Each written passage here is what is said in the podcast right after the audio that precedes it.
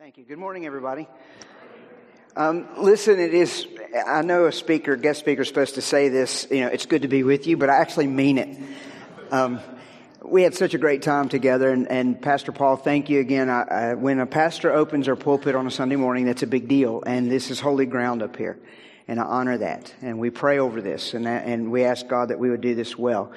Look, because I have been here, I have a lot of new information. I have some things that I think are worth repeating.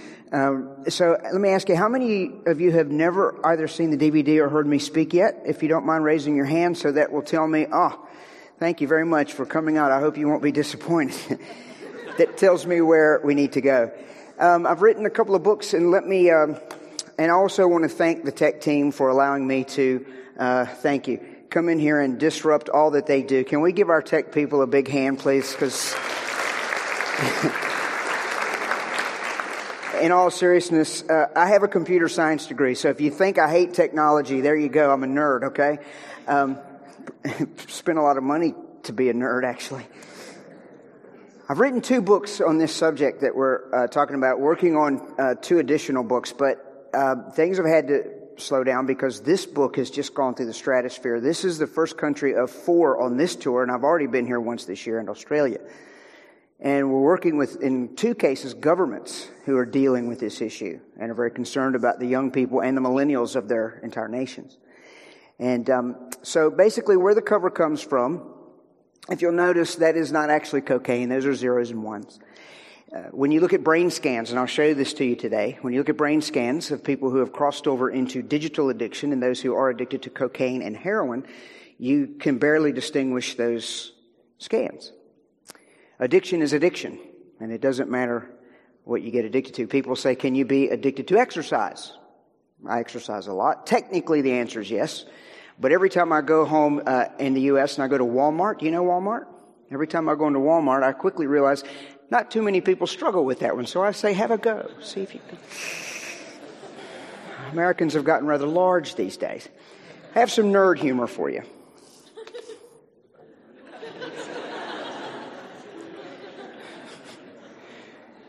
Now, in my world, we study millennials, Generation Y, and Generation Z or Z quite a bit. This is Jesus sitting on a park bench with a millennial, and he says, No, I'm not talking about Twitter. I literally want you to follow me. I'm fortunate to work in all kinds of contexts. Now, I'm a credentialed minister. I'm a Christian minister, but I will go wherever uh, God asks me to, including with Muslims. Um, I'm with Catholics quite a bit. Uh, they're Christians, of course, but this is the confessional. Father, I have sinned. That's Facebook. And he says, I already know. this is called cell phone tan.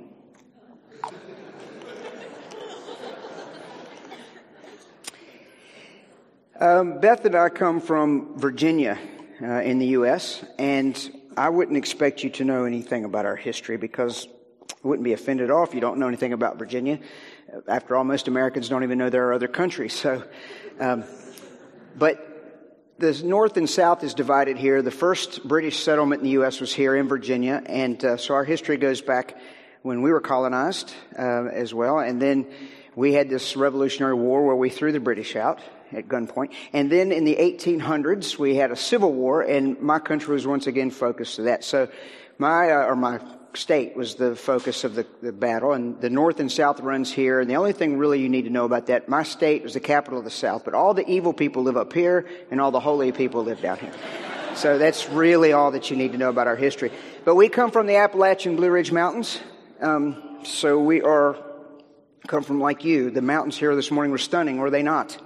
As we were driving down, seeing, I love how the light bounces off the clouds and goes down through these valleys here. It's just gorgeous. But those are the mountains that we live in. So I have one more thing for you. This is an emergency call that came in in hillbilly country.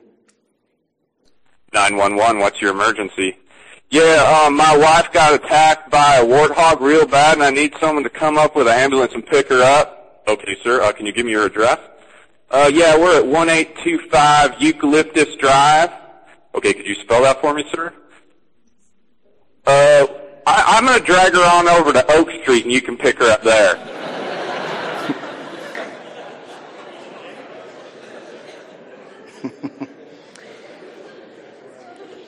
now we are hillbillies, but we're Hill Williams. Those are high class hillbillies. I just want to let you know Beth is not my cousin, okay? All right. Resource wise, this is the book I wrote nine years ago, and it didn't go well at first. People thought I'd lost my mind. The church had just begun to embrace technology, with which I've been a part of. Love it. However, I noticed that it was taking intimacy away from God's people and creating what the Old Testament and New would call idolatry. And so I wrote that book and it eventually went well, but we've had to pull it because I'm revising it. So it'll be available through Coombe uh, first of next year. But this is what we're going to talk about today. There's a companion DVD out there. And then the most crucial subject that's spoken of the least is the subject of pornography. Did, was with uh, several of the Every Nation uh, groups yesterday, did a men's camp. And I went two and a half hours with them on this subject. And we had a massive outpouring of the Holy Spirit. Very refreshing to see people coming back to the Lord in various ways, particularly as it relates to this subject of pornography. So, I believe that the Bible, even though I'm involved quite a bit in science, of course, for me still, I would not put my faith and trust in science if I were you. If I were you, I would put it in the inerrant, infallible, God breathed word known as the Bible, the Scriptures. And I believe that the Bible is the final authority for all faith and conduct. If you would affirm that, uh, please by saying amen. amen. Everything is permissible for me, but I will not be, or not, but, but I will not be mastered by it. So these things are permissible. We can have the technology. I'm using technology here this morning. I have a phone and all that but I will not be mastered by it. Not everything about it is beneficial. And so we want to look today the things that are not beneficial, what it's doing in terms of culture, what it's doing in terms of our brain health, but most importantly, what it's doing to our spiritual well-being. Because once addiction, mastering, when it controls you sets in, that's the only thing you can focus on, and there's where your intimacies will lie, whatever it is you're staring at all the time. So either we're staring at his face all the time or we're staring at a screen all the time, and that's pretty much what culture has done. There's a dividing line. And it has affected the church equally, statistically. There's no statistical difference between the behaviors, immoral uh, behaviors, inside the church and out. I'll give you an example. I work with UNISA here. I work within their Bureau of Market Research and its neuroscience division. And I was here in December of last year, and we did a really long and exhaustive study on what is called the blesser blessee phenomena here in South Africa. You ever heard of that? We did four focus groups, and we did quite a bit of qualitative research, and then we put them over into the neuroscience lab to test some things. But basically, we had four focus groups, and we had groups that were 17 years of age all the way up to 24 years of age. So, latter part of high school, end of university. What we found is that 100% male and female were addicted to porn. And all of them have all, in all the groups, all of them were churched, Christians, except one. And being the only minister on this research team, I was allowed to ask them spiritual questions. And I asked them, well, in your Christian church, um, does your pastor ever deal with these things? Never. The other fa- finding that was disturbing to us is that the use of porn and other things like blesser blessee had been normalized. So in their world, the conscience that these things are wrong had never been raised. For whatever reason, we didn't discover why. The only question I asked was, does your pastor ever deal with it? And the answer was categorically no. So we have work to do without becoming legalistic. In my world, we're talking about technology in the brain, and so you see a lot of these research projects, which I'm privileged to be a part of. Internet addiction changes brains similar to cocaine. Newsweek magazine, this is back in 2012, picked up on this and did a great article on it. A lot has advanced since then, of course, but they call it iCrazy. But what I want you to notice, I want to talk about symptoms. When someone is addicted to alcohol, it takes place, the addiction takes place in the pleasure center of the brain in the reward circuit. But the pleasure center of the brain, the, the technical term for that is the nucleus accumbens. I'll show you this in just a moment. When an alcoholic starts to suffer, they have liver problems. They can turn into jaundice. When someone uses, uh, for example, heroin, their symptoms start to manifest. And other opiate type drugs, they become slow of speech. Marijuana does the same thing when people have various addictions to, let's say, uh, heroin, the opiates, they become addicted. Again, slowness of speech. You can see this on the brain scans, and I'll show you this. The, the symptoms are different, but the delivery mechanism is usually similar through the bloodstream. So with an alcoholic, they drink it, the alcohol goes into the stomach, metabolizes, migrates through the bloodstream, goes into the nucleus, comes into the brain, and two areas of the brain secrete a neurotransmitter called dopamine, and it's actually dopamine that they're feeling. When someone smokes, the, their symptoms will be lung problems, could be emphysema, but again, the tar and the nicotine, the smoke gets into the lungs. There's bloody in there, so it metabolizes through the bloodstream, gets into the brain, and releases the dopamine. And people have a reaction. They feel calm and peaceful through this neurotransmitter. With digital addiction, the delivery mechanism would be the eyes. The eyes are controlled by the occipital lobe in the back of the head, and there's no bloodstream needed. But yet the effect is identical. The nucleus accumbens receives hits of dopamine. Then the symptoms start to appear. So with a smoker, it would be breathing problems. With the alcoholic, it would be liver problems. But with the digital addict, same area of the brain gets addicted, same chemical reaction. But the number one symptom is anger. So when you take the device away from a child, they have meltdowns. And we have to instruct millennials often, and I'm not bagging millennials, please understand me. But often we have to instruct them that that's not funny. The corpus callosum of the brain is being damaged. Unless you think brain damage is funny. Which in my world, when you see the scans, I'll show them to you, it's not. Second symptom would be anxiety disorders, panic, depression, psychosis. The top of that is the depression. We're seeing cutting, self harm off the charts now, and there's a digital link to that causing the spike. These are the dark sides.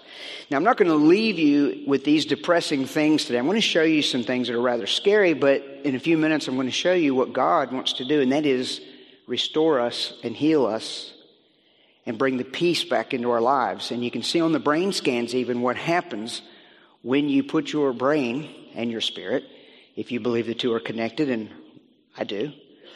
But just the brain alone, when you put it in an atmosphere where it can heal, it will reverse just like a cut if you accidentally cut yourself and basically just wash it and leave it alone. In a few months, you'll never even know you cut yourself. How good is God to build that sort of thing in?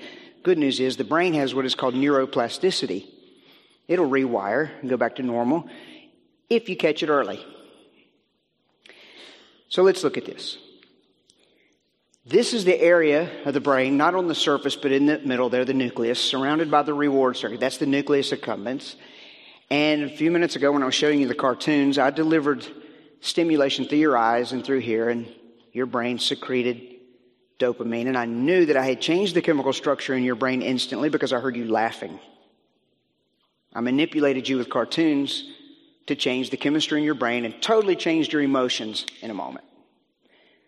And don't get mad at me go, you manipulated me. You do it to yourselves on an average of 12 and a half hours a day, the statistics tell us with screens. I just did it for a second. Notice there's a wall forming there. That's tolerance building to the drug.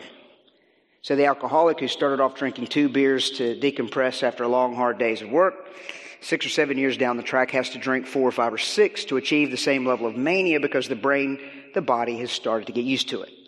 It's built up tolerance to it. So it's not that they're getting any more high, but because of the tolerance, the resistance that's building up, you have to drink more and more and more to achieve the same level of mania or high. Same thing works with cocaine. You start off with a quarter line, half line, full line, etc. You get the idea? You have to, because of addiction, having to do more and more and more, that's how you get addicted. It's that wall of resistance. It's a dopaminergic reaction by which the brain is trying to defend itself. And so that wall is forming and it's pushing out all the extra dopamine. And you need dopamine. If you're academic at all, you need dopamine to learn your maths, English, and history. The problem is you only need this much. That's the proper amount. But as resistance to a drug grows in the body, you have to have more. And that's where addiction sets in. It's that simple. Does that make sense? So you're not satisfied emotionally unless you are receiving large quantities. So you have to push it more and more and more. And with pornography, that's why you, it only works one way. You, you start off saying, I'm going to only look at this. Several years down the track, you're looking at things you once swore you never would. And it's because the brain is getting used to that genre, so you have to jump to something more vile to shock the system to get over that ever growing wall. So it works with pornography even more toxically because it's a polydrug effect. It's not just the cocaine effect that I write about in digital cocaine, it's also heroin mixed with the cocaine. So you can think of the wall in porn's case as not only being tall this way, but thick this way. So what ends up happening in all drug addiction, including digital addiction, the wall ends up getting so big that you can't penetrate it anymore. No matter how hard you try, it becomes nearly impossible, if not impossible, to penetrate it. And when that happens, the pleasure center of the brain goes numb. That's a medical condition that's been known about for a long time. It's called anhedonia.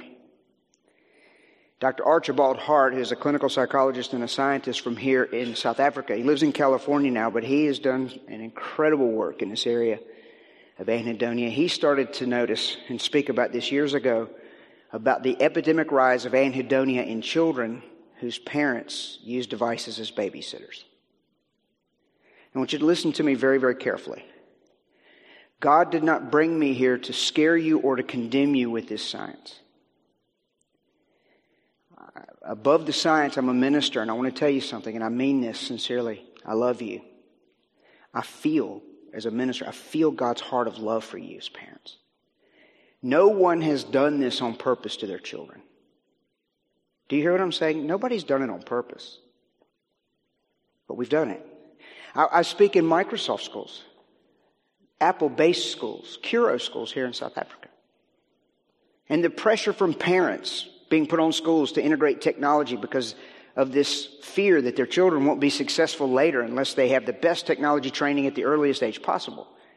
It's causing that problem. Well meaning. Nobody meant to do this. These are called unintended consequences. So do you hear my heart that I'm not condemning you with this? Because the good news is, even though we've done this inadvertently, we've done it. And by the way, you know what our number one problem is globally, trying to treat it? Most parents think their child is the exception. Videographers and film crews who have filmed me talking about this for years, one in particular, very close to him in the early days, filmed me and helped me edit the original videos that went out, raised his children on iPads. And then it came to a boiling point. The ADHD, the ADD, all this digitally induced forms of these things manifested themselves. And it was only recently I got this email saying, Oh my God. They detoxed the children. Children reverted back to normal. Then they said, okay, now we're going to be balanced. It's like, Sam, there is no balance. You, you just say in a word, you have no idea what you're talking about. You're a videographer. You don't know these things. Don't give it back to them. Oh, no, no, we can do this. So everybody thinks they can cure the problem. One week, I get this email Oh my God, we've sold everything. It didn't work. So uh, I filmed him and his wife talking about this whole journey. There's a documentary being made about my new book called Digital Rehab where we're chronicling these cases one after another. Now, the good news is that wall can come down. And we're going to get there in just a few minutes. So let me just show you one more example of the work that's being done in these areas of addiction, no matter what it's to. This is a baseline from SPECT scans. These are single photon computed tomography scans. Now that baseline is a normal brain, which is nice and smooth, and this is a measure of activity, okay? So you're going to see some gross stuff, but just hang in there with me. I want to show you a marijuana brain. Now, that's a measure of a lack of activity. Those are not actual real holes. It's just a measure of activity. But you see the activity that decreases once you introduce. That's why the slowness of speech, slowness of movement. In America, the state by state, they're trying to um, legalize marijuana, and these politicians will go on camera and smoke pot and tell you how good it is for you. I'll pop up and say, Do you really want to get your legislation from that guy? Really? This is a direct brain injury. These are from some of our NFL football players. Most of them are suffering from what is called uh, chronic traumatic encephalopathy, which is basically they have concussions one after another from, even though they're wearing helmets, the brain still slaps on the skull and then they get these concussions and the brain just eats away. And most of them turn very violent and then they commit suicide. And after a cluster of this, there was a movie made about this called Concussion where Will Smith played the part of Dr. Bennet Omalu, uh, Dr. Bennet Omalu, who is a forensic pathologist from Nigeria. He didn't know anything about all the politics of our sports. And so he just went on television and said, they are killing themselves with football. Which I love it. You should watch the movie on a screen. It won't hurt you, I promise. Just That's a cocaine brain, and this is what the gamer's brains look like. Now I want to show you the worst brain of all. There's the normal brain, there's the heroin brain, but look at the porn brain. And that drug was delivered not through a vein, not through a mouth, not through a nose, but through the eyes. Polydrug effect. Now the good news is treatment is available. Dr. Daniel Amen from the Amen clinics, he treats people too. And I used to think, wow, that's amazing. Do you think that's amazing? Activity returns, wall comes down, color returns. It's awesome. I used to think people would change their behavior by seeing that. Then I learned something which has been confirmed by MIT. Education does not change people's behavior. What education does, it enhances those who are already motivated. So the issue is motivation. Motivation usually only comes through a crisis. Hitting rock bottom. That's the term used in addiction. Now, we have the Spirit of God as Christians, do we not? Can you uh, just indulge me in a southern way and say, Thank you, Jesus? and if you want to wave a hanky at me, you can do that too. Woo! Now, We have a lot of culture in our churches. Doesn't matter if God shows up, we're going to have church. it does matter if God shows up, by the way. Now, I want to help you think correctly through this. Um, I wrote, uh, was asked to write a chapter in this book. This is not a Christian book. This is obviously a book about ethics for higher education. And um, the reason why I was asked to write this book, uh, a, a, colleague who's not a Christian read my book twice, which is full on Christian. And despite the God part that some people would like me to remove, which I refuse to, the reason why is because of all the, the cures and the treatments in the world, the only one that I've ever seen work in the long term is Jesus. You ever heard of David Wilkerson? crossing the switchblade. Well, there's these drug treatment centers called Teen Challenge. I don't think they're here, but in, they're in many parts of the world, and they're faith-based drug treatment centers. The best secular statistics out there are less than 10% success rate. Teen Challenge has nearly 80. The difference? His name is Jesus. So I refuse to take the only thing that really helps out of my books. and because I'm probably the only one standing in public saying these things, they're stuck with me. Now, I did not use scripture in this book. It's full on, the UN was backing this one, but I did write from a biblical worldview. No question. If you read it, you'd go, that guy's a Christian. So I wrote this book, I wrote a chapter in this book, and, and, and I want to tell you the title of my chapter, or the subject matter. The, the, the chapter title was shortened, but I want you to think deeply about the subject matter that was assigned to me. The ethics of not contributing to digital addiction in an online learning environment. We don't live correctly because we don't think correctly. And the truth, this pesky little thing called the truth, keeps popping up. Oh, it gets in the way, doesn't it? Oh, especially especially for the postmodernists who live in their own reality. You see, parents will come and sincerely, these are not evil parents, but they sincerely say, I only allow my children to play education games and use education apps. But there's a problem. The brain is not distinguishing content. It, it doesn't know what you're playing. It's only responding to the stimulus. regardless of the content. Even if you fold your arms and say, I disagree with that. You are not that powerful to change the truth that I just told you by merely disagreeing with the science. And furthermore, your children and grandchildren are not the exception. They're not. The reason why I ended up dealing with this is because of what is called gamification. ADHD is up 800% in 30 years. That's about how old the internet is. It's a digitally, inform, a digitally induced form of ADHD and ADD. So we have this massive problem around the world with attention deficits and medication flying off the shelves. Just medicating kids right, left, front, and center. And so, in order to compete for the attention spans, what the education systems around the world are doing are marrying themselves to the game, gaming companies to develop education software. And in response to this, ethically, I was asked to write a chapter. How would you like to have my job? to deal with this, and if you don't know what gamification is, it's the process of adding games or game like elements to something, such as a task, so as to encourage participation. You've seen all of this at McDonald's, right? This is gamification in an analog world. But in a digital world, I want to tell you what ended up happening after I wrote the chapter. I ended up getting an invitation to speak at the World Conference on Online Learning in Toronto last year. And so I went there, and I want to show you one of the tracks that I was up against.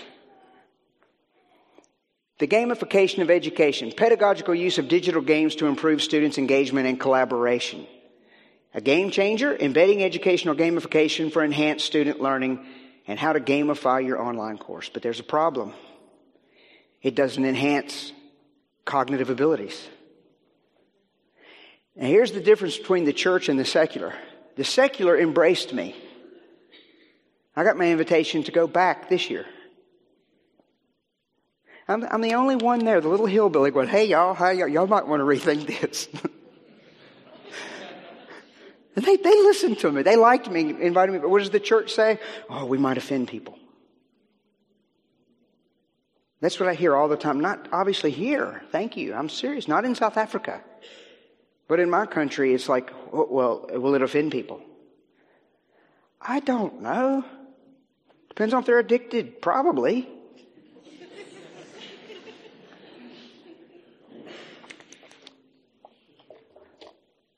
Truth is never easy. Now, the world is loaded with distractions, and I'm going to repeat something that I did last time with some of you. And some of you, most of you, because most of you haven't heard this, but for those of you who have heard this, you're thinking, I remember this, I'm going to get you. No, I changed the poem. now, here's what this has to do with. Now, this is where the intimacies of God, and I'm going to get to in just a moment, end up getting taken away. This is the beginning of it. It's subtle. It's taught in some curricula. In order for our learners to be successful later, we have to get technology into their hands at the earliest age possible, teach them how to do this. Well, there's a problem. Nobody on earth can do this. I get the same look on some faces. Some of you are thinking, I am the exception. They're conspiring over here. I have a sneaking suspicion. One of them's going, Look, I'll do the written when you do the audible one, and we'll get him. I see evil people. I mean, people do this all the time. now, you know God has a sense of humor, right? Yes. Laughter's good. And God wants us to walk with Him in such a way that we're intimate with Him. I pal around with Him, and, and look, I don't mean that in a disrespectful way, but Beth and I were in a a buffet in America because most Americans like to eat a lot. And it was at a pizza buffet, and we're standing there in line, and I'm being very impatient internally, but as a minister, I'm, I'm hiding it well. But in the inside, I'm going, Oh, would you hurry up? Don't take that piece. That's the one I wanted. And as I'm standing there in my boredom trying to get these people to hurry up mentally, I reach over and I grab her and I'm giving her a back massage and rubbing her neck. And when I look, it wasn't Beth. And I went, ah! I said, ma'am, I am so sorry. I was not sexually harassing you. There's a little old lady, and she goes, It's okay, honey, I was enjoying it. and there's God going, That's my boy.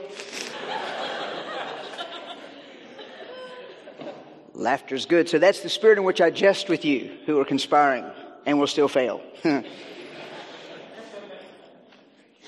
the brain's ability to receive two or more streams of data simultaneous does not work and it creates an inordinate amount of brain stress known as a distraction. Data is leaving and the attention span and the ability to concentrate and to retain information is decreasing exponentially as we try to do this more and more. I'm going to give you the same poetry test that was given to us at the University of Queensland. I was taking a professional development. The subject was bringing neuroscience into the classroom, making all this research practical. So what I'm going to do is ask you to multitask, but I'm not going to ask you to do three, four, five, six things that we all try to do uh, throughout the day. I'm only asking you to do two things. I'm going to put a written poem on the screen. And at the same time, I'm going to play a second and different poem being read audibly, and I simply want you to focus on both of them. Now, both poems are very brief. Every line in both poems very brief. And then I'm going to give you a comprehension test to see how well you multitask. Okay, so everybody focused? Ready? It's easy. Here we go. The moon seems very lovely each night it passes by, so beautiful and shining upon the velvet sky. And yet the moon is really dead its light is not its own, though shining it may seem, it's really just a stone. Okay, who participated? Raise your hand if you gave it a go. How many of you got two seconds into and said, Nope, this ain't happening? How many of you, after about four seconds, you said, Oh, forget it, I'm just going to pick one and do the best I can on this stupid test? how many of you, how many of you picked the written one? It's because you're lazy. Now, how many of you, after about six seconds, he said, You know, whoever's reading that audible one, I wish they would shut up. I'm trying to concentrate here. No, I'm not a psychic. I just know the brain works. Here's the test. Who can quote the first line, just the first line of each poem? We're about to give Pastor Paul a certificate of participation so as not to damage his self esteem. Go on. you know why no one's ever gotten it? It's because your brain switches tasks. It's a sequential processor, unable to pay attention to two or more streams of data simultaneous. It's that simple. And that ability, the inability to receive those two streams of data causes the brain to rapidly toggle. It is causing dopamine levels to go off the charts. It's causing concentration to be shortened. And yet we try and try. And so a student sits down to study their maths, and the study was done, was asked, how long does a student study if they have a phone with them? They all do with earbuds in, and with that music playing, their brain's already switching by listening to music while they study.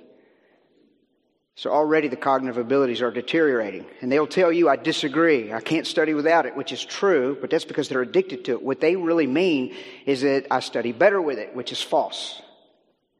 They'll fail in the lab every single time. So did the people at MIT. Because they can't. You're not the exception. Neither am I. Your brain is a sequential processor. So they did a study to see how long do they study until they toggle. If they have a phone with them, two minutes. Which poses a problem. The hippocampus, short term memory, as short as it is, still can't fill up in two minutes to transfer the data properly at night when you sleep as a schema into long term memory. So you have a scattered brain, essentially, literally. So they try this and try this and try this, and this is the world we live in. And in the office, that could be the report for the boss, the spreadsheet, whatever it might be. It's not just students, it's in the engineers with your AutoCAD and so forth, doing the same thing. And our work is suffering because of it. Am I making sense to you? That distraction, when the phone rings and you're talking to someone, they're looking at you going, uh huh, uh huh, uh huh, uh huh, uh-huh. It's not annoying to the person doing the uh huh, but it sure is annoying to the person on the other side. And I know you've never done this to anyone. But you're not able to pay attention to them even though you say, Oh, I'm listening. because you can't. And we all intuitively know it, especially if you're on the receiving end of the rudeness. Same with conversation. I can't tell you how many times I've been chatting to someone because I have a habit now. I haven't always been the angel that I am now. I'm not an angel. My wife will tell you. Now, when I go to lunch with people, I don't have my phone because I now have been corrected. People are far more important than that phone. So if you and I go to coffee, it's about you. Whether you bring your phone or not, I'm still going to make it about you. When I come into God's presence in the morning, and I do, it's about Him. As a minister of the gospel, my relationship with Him for years suffered because of my computer science degree. As a minister of the gospel, because of this desk. That's all been upgraded. Everything's 4K. That's a television studio in my house. So I'm not against it, but I also know what I'm talking about and having the phones. I want to cover one more topic, and then I want to finish up with giving you some things to help you get the wall down, help the color to come back into the brain. Let's talk about video gaming. It was this year the World Health Organization has declared video gaming as a mental health condition. If there are any doctors here, if you are part of the system that uses the Diagnostic and Statistical Manual of Mental Disorders, you'll know you can't give a digital addiction diagnosis because it's not in the DSM 5. Not true in Asia. And thankfully, the World Health Organization has just overridden the whole thing and said, look, it is an addiction. In fact, it can be a mental disorder. The average age of a video gamer may surprise you. It's 35. And it's causing marriages around the world to break up. Beth and I were in Pretoria. We were in a, a, a, mall, and we were walking through. Went by the Nintendo shop, and I videotaped this guy. Notice he has hair on his face, and he is playing a video game. They were releasing a new game, so I walked up there with my camera. The Mario Brothers giving me the thumbs up. But look at these guys, how the age. This guy's having a beer. They're celebrating the release of a new game. And I did find one kid saying, Oh, man with camera, please come in here and rescue me from these old people in the video game shop.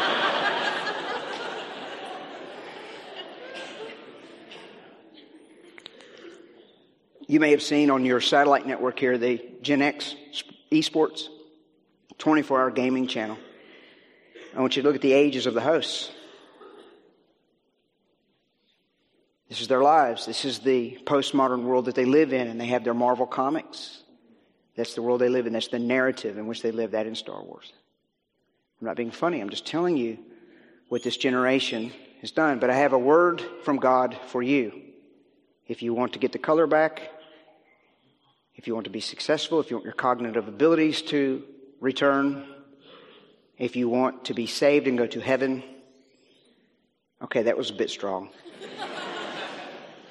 Did you get the idea? It does rob us of our intimacies. But here's the word for you. When I was a child, I spoke as a child, I understood as a child, I thought as a child, but when I became a man, I put childish things away. If I were you, I would do that. I would take that to heart and become a man. Might want to get, your, get rid of your skinny jeans too.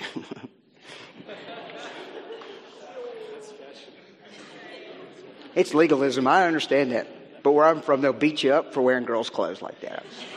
Now, and rightfully so. Okay, I digress. Forget that latter, latter part. Just, just pay attention to the former bit, that one. I'm trying to add a little humor because someone famous once said, make them laugh or they will kill you. May I take your temperature? Do you still love me? That was you don't, okay? I still love you, though. I'm serious. I do. We have a problem. I'm going to end it, the illustrations this way and give you the list. This child is playing in this neuroscience experiment. This is a neuroscientist. They're doing a study on the world's most addictive game, and it's an education game called Minecraft. Baked into Minecraft is casino technology, which is called the variable ratio reward schedule. It was borrowed from the casino, but instead of pulling the handle, it's the pickaxe. So it's creating havoc around the world. And I want you to pay attention to little Noah. He's a triplet, and they did a baseline brain scan of he and his unaffected brother and sister. But you're going to see his demeanor and his mother trying to get him away from the game.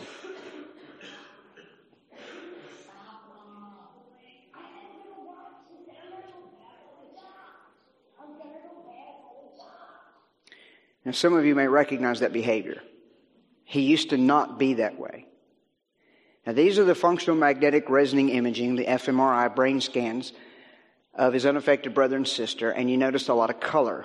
And that's because the brain, of course, is controlling every part of the body, and these children are very active with non digital analog activities. But Noah, on the other hand, year after year plays Minecraft. And so he's only showing activity in one little small part of the brain, and that's the part of the brain he's using to play the video game. And so the rest of his brain is in an unnatural state, and it's suffering atrophy, and along with that has come a bunch of problems, including what you just saw with his attitude and the anger.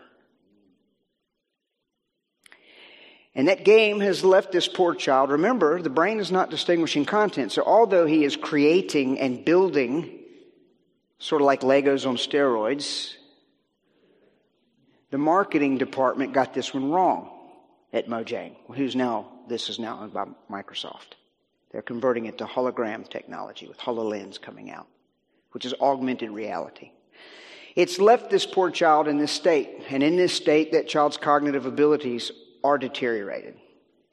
And that child has no ability to know Jesus because he can't focus on Jesus. The only thing he can focus on is Minecraft. So spiritually, he's in trouble. As are the millennials who are 35 years of age playing video games because they're the same way. God is not angry. God is wanting to heal people. So here's what I'm going to leave you with as far as the image goes today. This is what God sent me here to tell you. He's not mad at you. He loves you, so do I. He misses us.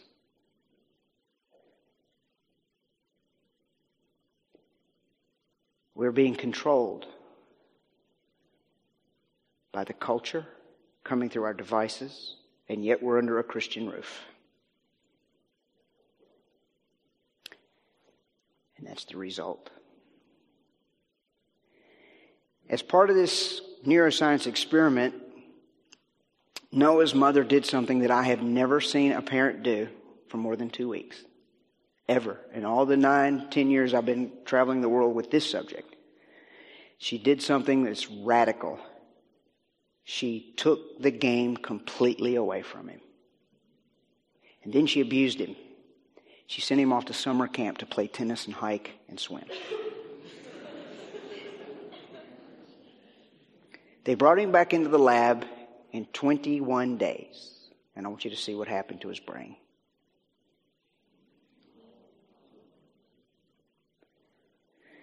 Now, this is not a Christian science study.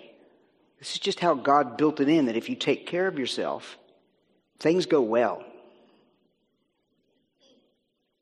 I used to think that would change people's behavior, but it never has because they can't get past what they did to cause that color to come back. They made him stop taking the drug. Because you cannot get over heroin addiction by still consuming heroin, even a little bit on Saturday for good behavior, because heroin on Saturday is also bad.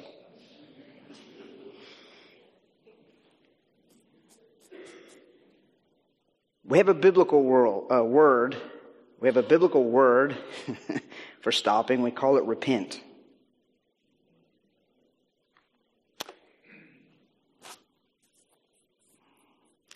You're walking in a direction contrary to God in an area of your life, and we all do.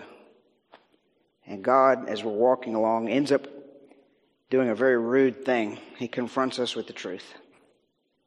Not because he's angry, it's because he loves us. We're his children cares for us so much, just like you care for your children. You die for them. In fact, Jesus did do that for us. That's how much He loved us. Still loves us just like that.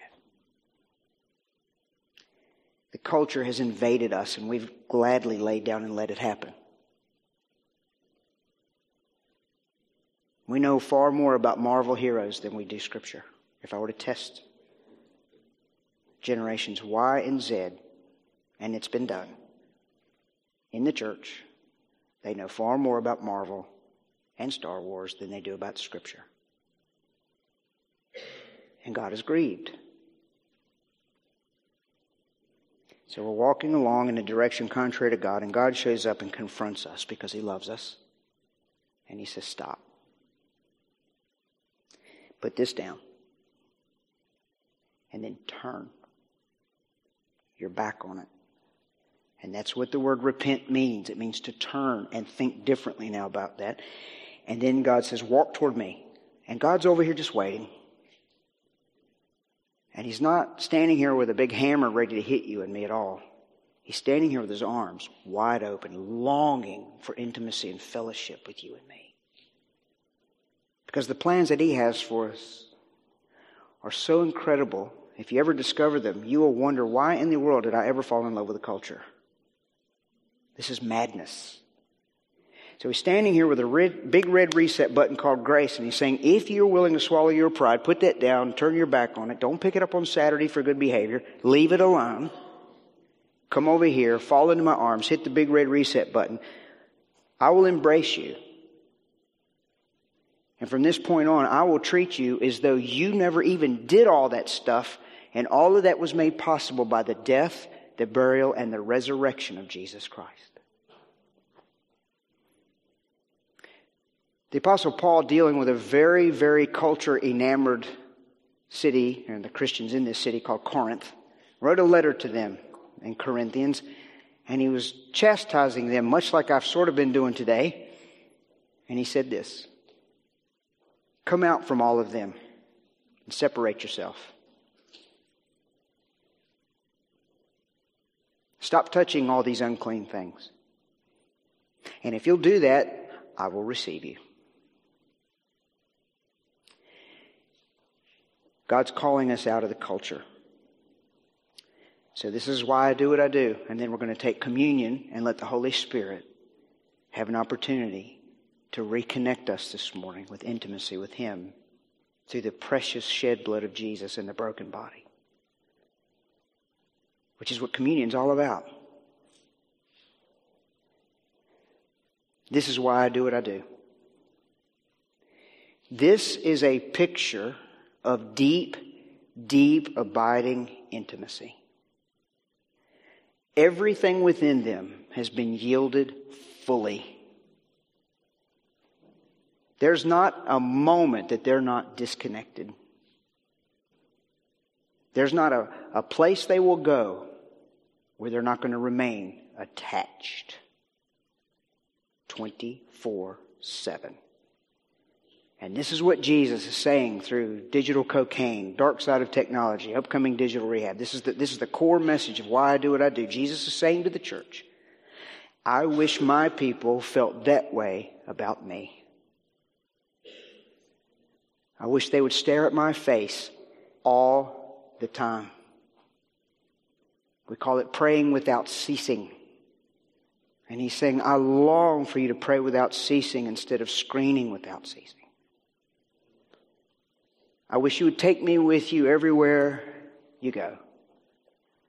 The plans that I have for you are not to harm you, but they're to bless you and to give you hope and to give you a future. And oh, if you only knew the call that I will put in you and the places I will take you and the way I will use you. Just get the wall down. Get the color back in your brain. And I will come to you in ways that you know not of. And I will come up behind you with a still small voice that you've longed to hear. And I will say, This is the way. Walk ye in it. Brothers and sisters, He loves us. He died for us. And as hard as this may be to fathom for some of you, not all of you, There's something way more stimulating than technology. And his name is Jesus. Let me pray for you. Father, in the mighty name of Jesus, I thank you that you died for us, and I thank you, Jesus, for my family here today. Lord, I have seen sponges in front of me just taking this in. But that's because of your Spirit. Now, Lord, do a deep work that I can't do. Lord, I pray, as I always do, please, Jesus, do not allow my family here to come under condemnation. Please, Lord. Don't let a spirit of fear come. No one has done these things intentionally, Lord. Remind them, nobody's done it intentionally. It's been a, a subtle attack from the enemy, it's been accidental on our part. You just want us to turn around and come back toward you without the guilt and the condemnation. Father, bring course correction, but Lord, do it in gentleness and in love. But Lord, make yourself more appealing than anything this world could ever offer us through the culture.